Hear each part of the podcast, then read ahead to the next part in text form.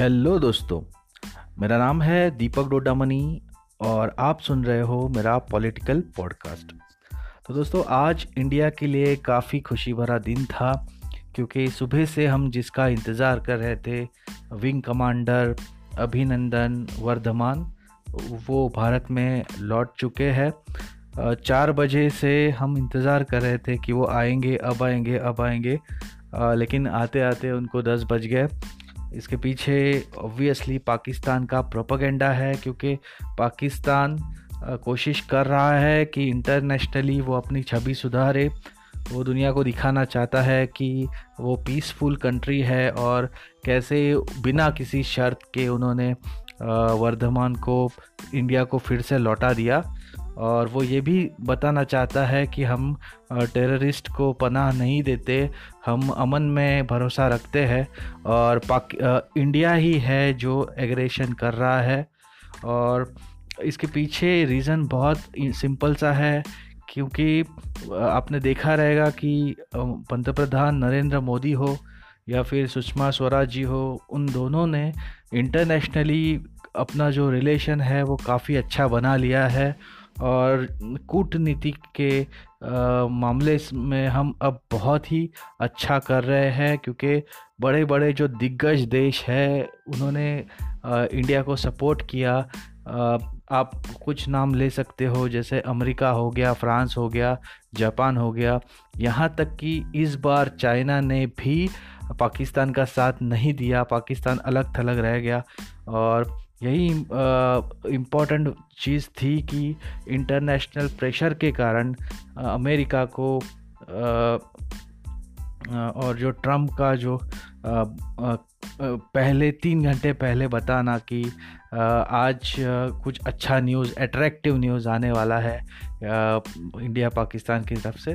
तो ये सब वही बताता है कि क्यों, किस लिए वर्धमान को छोड़ा गया है। तो जो भी इमरान खान के फ़ैन बन चुके हैं पिछले दो दिनों में, उनको समझ लेना चाहिए कि वर्धमान को मजबूरन छोड़ा गया है। ये पीस जेस्चर बिल्कुल नहीं है।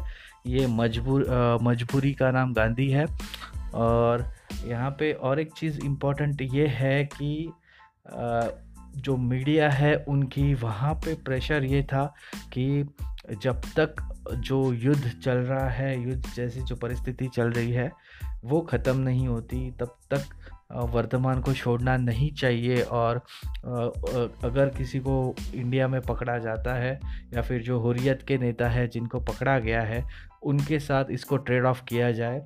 लेकिन यहाँ पे समझने वाली बात यह है कि इंडियन आर्मी ने मोदी जी को और बीजेपी को सरकार को साइड लाइन कर दिया और सारा का सारा उन्होंने अपने हाथ में चीज़ें ले ली। और तब से फिर आप देखोगे तो जो भी हुआ है वो इंडियन साइड से हुआ है। आर्मी को ये पता है कि वो वर्धमान है वो एक सोल्जर है और वो कभी भी झुकेगा नहीं एनिमी के सामने। इसलिए आ, सरकार को अभिनंदन के बारे में कोई भी चीज़ कहने से मना किया गया था। सरकार के ऊपर बहुत टिका टिप्पणी हुई कि ये हमारा सैनिक दुश्मन के पास पड़ा हुआ है और आप यहाँ पे बूथ बिल्डिंग कर रहे हो रैलीज कर रहे हो और वोट सीट से सीटें गिन रहे हो। लेकिन देखो दोस्तों, ये एक सर जो आर्मी है, उसने बताया हुआ इंस्ट्रक्शन होता है, जिसके ऊपर सरकार को काम करना पड़ता है। आर्मी ये नहीं चाहती थी कि हमारा जो मोमेंटम चल रहा था पिछले कुछ दिनों से टेररिस्ट के और टेररिज्म के अगेन उसमें कोई बाधा पड़े। और जब से अभिनंदन को कैप्चर करने का वीडियोस उन्होंने पाकिस्तान ने जानबूझकर इंडिया में फैलाना शुरू किया। तब से जो लोगों का मनोबल है, वो टूट गया था। लोग जो पहले रिवेंज चाहते थे, जो एंटी टेररिज्म चाहते थे, वो सारे के सारे अब अभिनंदन का रिहाई के पीछे लग गए। और यही मौका पाकिस्तान ने उठाया। और उसने उसी दौरान जो एलओसी है, वहाँ पे लगातार फायरिंग की। पिछले दो तीन दो तीन दिन में बीस से ज़्यादा हमारे जवान शहीद हुए हैं, लेकिन किसी को भी ये नहीं पता क्योंकि सारा देश अभिनंदन की तरफ़ देख रहा था, कब अभिनंदन आएगा। और जानबूझ के उसके यहाँ पे आने में डिले किया गया ताकि उसको एक इवेंट बनाया जाए, उसको बढ़ा चढ़ा के दिखाया जाए, पूरा दुनिया को बताया जाए। तो हमारे लिए इम्पोर्टेंट ये था कि हमारा जो विंग कमांडर है, जो देश का वीर पुत्र है, वो देश में हमारे वापस आ रहा है। इसलिए हमने कोई रिएक्शन नहीं दिया। हमने ये समझा कि भले ही पाकिस्तान ने जिनेवा कन्वेंशन के अंडर हो या फिर जो इंटरनेशनल प्रेशर बिल्ड हो रहा है, उसके अंडर हो, वर्धमान को छोड़ा है।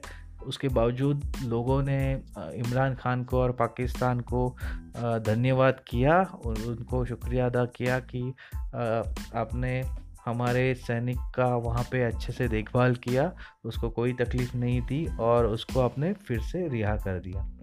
तो देखो उसमें कोई बड़ी बात नहीं है क्योंकि इंडिया ने 1971 के वॉर के बाद नब्बे हज़ार सैनिकों को पाकिस्तान के बिना किसी शर्त के छोड़ दिया था।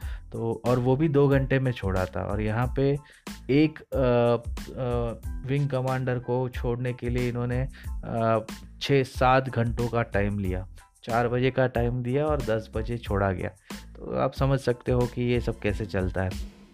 यहाँ पे लोगों का आ, मुझे गुस्सा इसलिए आ रहा है क्योंकि लोग जो है वो आ, पाकिस्तान की तरफ़ से ज़्यादा बात कर रहे हैं। उनका काम ये होता है कि जो गवर्नमेंट कर रही है या जो आर्मी कर रही है उसको सपोर्ट करें। मैं खुद गवर्नमेंट का हर एक चीज़ पे भरोसा नहीं करता। मुझे पता है कि गवर्नमेंट ने काफ़ी जगह पे झूठ बोला है एम्प्लॉयमेंट के बारे में झूठ बोला है। उन्होंने जो आ, मुद्रा लोन्स है जो जो स्केल इंडिया है या बहुत सारे प्रोग्राम्स हैं जिनके बारे में झूठ बोला है। तो देखो गवर्नमेंट पे तो मेरा भी भरोसा इतना नहीं है लेकिन आर्मी के साथ हमको हमेशा खड़ा रहना पड़ता है। एज अ सिटीज़न आप लोग ये बात समझ लो कि कभी भी आप आर्मी के इंटीग्रिटी को क्वेश्चन नहीं कर सकते, क्योंकि आर्मी होती है जिसके वजह से हम ज़िंदा है। अगर आर्मी नहीं होती तो हम अब तक ज़िंदा नहीं रहते। वो अपनी सुप्रीम सेक्रीफाइस देकर देश की रक्षा करते हैं। तो ऑब्वियसली मैं फिर से बो, बोलना चाहूँगा कि आर्मी ने किए गए हुए कोई भी स्टेटमेंट पे या कोई भी डिक्लेरेशन पे कोई भी प्रेस कॉन्फ्रेंस पे सवाल उठाना छोड़ दीजिए। अगर आर्मी ने उसको एज अ प्रेशर टेक्निक अगर प्रोपोगंडा बेसिस पे भी अगर उन्होंने बोला रहेगा तो जनता का काम ये है कि जनता उसके ऊपर क्वेश्चन ना करे। तो आई होप आपको ये समझ में आया होगा कि ये मैं क्यों बता रहा हूँ। क्योंकि क्या होता है कि जो एनिमी होता है वो हमेशा हमारा जो मीडिया है उसको स्कैन करते रहता है वो न्यूज़ यहाँ के देखते रहता है। और इम्पोर्टेंट ये होता है कि उसको हम हमारा स्ट्रेंथ हमेशा दिखाते रहे। तो अगर हमारे न्यूज़ चैनल ने 200, 250, 300, 600 तक का अगर नंबर दिया है कि इतने टेररिस्ट को मार दिया। वो हमारे जनता के लिए कम होता है और पाकिस्तान वालों के लिए ज़्यादा होता है। ये आपको समझना चाहिए। हमको सिर्फ़ ये जानना है कि वहाँ पे जो टेररिस्ट पे जो अटैक हुआ, जो सर्जिकल स्ट्राइक हुआ, उसमें सिग्निफिकेंट नंबर ऑफ़ टेररिस्ट मारे गए। तो अगर तीस भी मरे हैं या पचास भी मरे हैं, लेकिन इम्पोर्टेंट चीज़ ये है कि उसमें कोई बहुत ही इम्पोर्टेंट और की टेररिस्ट मारे गए हैं जो डायरेक्टली मसूद अज़हर के रिलेटिव्स थे। तो अगर ये भी आप मान लेते हो तो आपको समझ में आएगा कि हमेशा युद्ध के समय पे या ऐसे सिचुएशन में जो गोपनीयता है, उसका इम्पोर्टेंस कितना होता है। जैसे आपने देखा रहेगा कि पाकिस्तान का जो गवर्नमेंट है, वो पाकिस्तान के आर्मी का प्रोपागेंडा बिना कोई क्वेश्चन किए फैला रहा था। यहाँ पे तो आ, इंडिया को सीधा सीधा पॉलिटिशियंस को बोला गया था कि तीन चार दिन आप बात ना करें लेट लेटस हैंडल एवरीथिंग उसके बावजूद भी हमारा जो अपोजिशन है वो बेवकूफ़ों जैसे क्वेश्चन पे क्वेश्चन किए जा रहा था और बेवकूफ़ है जैसे एलिगेशन डालते जा रहा था गवर्नमेंट पे। तो ये सही नहीं है। एक बार ये जो युद्धजनक परिस्थिति है, वो ख़त्म हो जाती थी। उसके बाद आपको पॉलिटिक्स करना ही था तो तब तक आपको संयम रखना ज़रूरी था। ठीक है गाइज़ तो आई होप आपको आज का पॉडकास्ट समझ में आया हो, क्योंकि ये हमको और काफ़ी दिन के लिए ये यूज़ करना है, ये चीज़ों को हमें ध्यान में रखना है। एज अ सिटीज़न हमारा जो रोल है, उसको हमें कंप्लीट करना है। तब जाके अभिनंदन जैसे केस हमारे देश में फिर से ना हो, फिर से यहाँ पे अपने ही गवर्नमेंट को या अपने ही आर्मी को क्वेश्चन पूछने वाले लोग यहाँ पे पैदा ना हो, उनको कोई ना सुने और उनको वहाँ पे ही रोका जाए, ये ज़्यादा इम्पोर्टेंट है।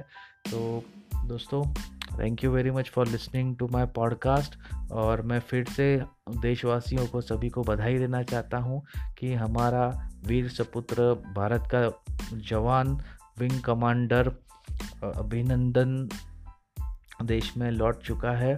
कुछ अभी मेडिकल टेस्ट हो जाएँगे, उसके बाद थोड़ा बहुत फैमिलीज़ के साथ मिलने के बाद मेरे ख्याल से कल दोपहर को या शाम को वो लोगों के सामने आकर वो प्रेस कॉन्फ्रेंस ज़रूर लेंगे, तब उनसे क्वेश्चन पूछा जाएगा।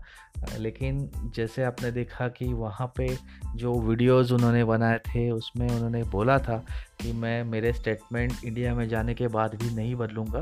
तो he is gentleman and force का आदमी है, फ़ौज का आदमी है तो ऑब्वियसली जो भी बात करेंगे वो बहुत सोच समझ के करेंगे। तो देखते हैं कल क्या हमको और ज़्यादा पता चलती है।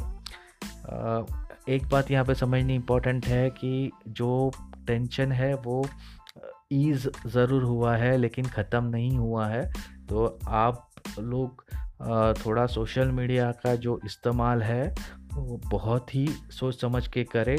अपने अगर देखा रहेगा कि जितने सारे फेसबुक के पेजेस है, उसमें पाकिस्तानी लोग आकर जो इंडियन हिंदू मुस्लिम्स है, उनको भड़काने का काम कर रहे हैं। उनके अलग अलग कमेंट से, उनके मेमेज से मीम्स से वो लोग ये कोशिश कर रहे हैं कि हिंदू मुसलमान में झगड़ा लगाया जाए या कश्मीरी जो है अलगाववादी है, उनको अपने देश के अगेंस्ट भड़काया जाए तो आप उन सब चक्कर में ना पड़े। उनको आप जवाब ना दें, उनको जो भौंकना है भौंकने दे और भौंक भौंक के वो चले जाएँगे। तो फालतू में बहसबाजी ना करें, क्योंकि क्या होता है कि वहाँ पे एक हेट्रेड पैदा हो जाती है, जो पाकिस्तानी लोग चाहते हैं, जो हमारा जो एनिमी है, वो चाहता है, जिसकी वजह से हमारा सोशल फैब्रिक यहाँ पे ख़राब हो रहा है, जिसकी वजह से हम लोग एक दूसरे से लड़ रहे हैं तो ये बिल्कुल नहीं होना चाहिए। जब भी देश पे कोई आफत आए तो सारे धर्म के, सारे जात के, सारे पॉलिटिकल विचारधाराओं के सारे लोगों को एक साथ एकजुट खड़ा होना बहुत इम्पोर्टेंट होता है। और जैसे अभिनंदन वहाँ पे था तब देश एकजुट हुआ था। वैसे हमें आगे भी एक साथ रहना है क्योंकि अब तक खतरा टला नहीं है। रोज़ शहादत हो, होते जा रही है रोज़ हमारे जवान मारे जा रहे हैं। तो मैं समझता हूँ कि ये जो वॉर है या वॉर लाइक सिचुएशन है, वो अब तक पूरी तरह से ख़त्म नहीं हुआ है। इसीलिए मैं सब, सबसे फिर से एक बार रिक्वेस्ट करूँगा कि आप जो सोशल मीडिया का जो इस्तेमाल कर रहे हो, वो सोच समझ के करो। मीडिया तो बेवकूफ़ है कि उसने सोल्जर के बारे में इतनी सेंसिटिव बातें फैलाई, जबकि हमारा सोल्जर वहाँ पे कोई भी अपने बारे में कोई भी डिटेल्स नहीं दे रहा था। तो ये गलतियाँ जो मीडिया करती है टीआरपी के लिए, कम से कम एज अ रिस्पॉन्सिबल सिटीज़न हमको नहीं करनी चाहिए। हमको देश के साथ और हमको हमारे गवर्नमेंट के साथ इस टाइम पे खड़ा होना बहुत इंपॉर्टेंट है। जैसे इलेक्शन आए, आप अपने चॉइस वाले या अपने पॉलिटिकल विचारधारा वाले लोगों को ज़रूर वोट दीजिए। लेकिन तब तक के लिए जो हमारा प्रेजेंट गवर्नमेंट है, उसके साथ हमको सबको खड़ा रहना है। Okay guys so thank you very much मिलते हैं नेक्स्ट पॉडकास्ट में। तब तक के लिए धन्यवाद।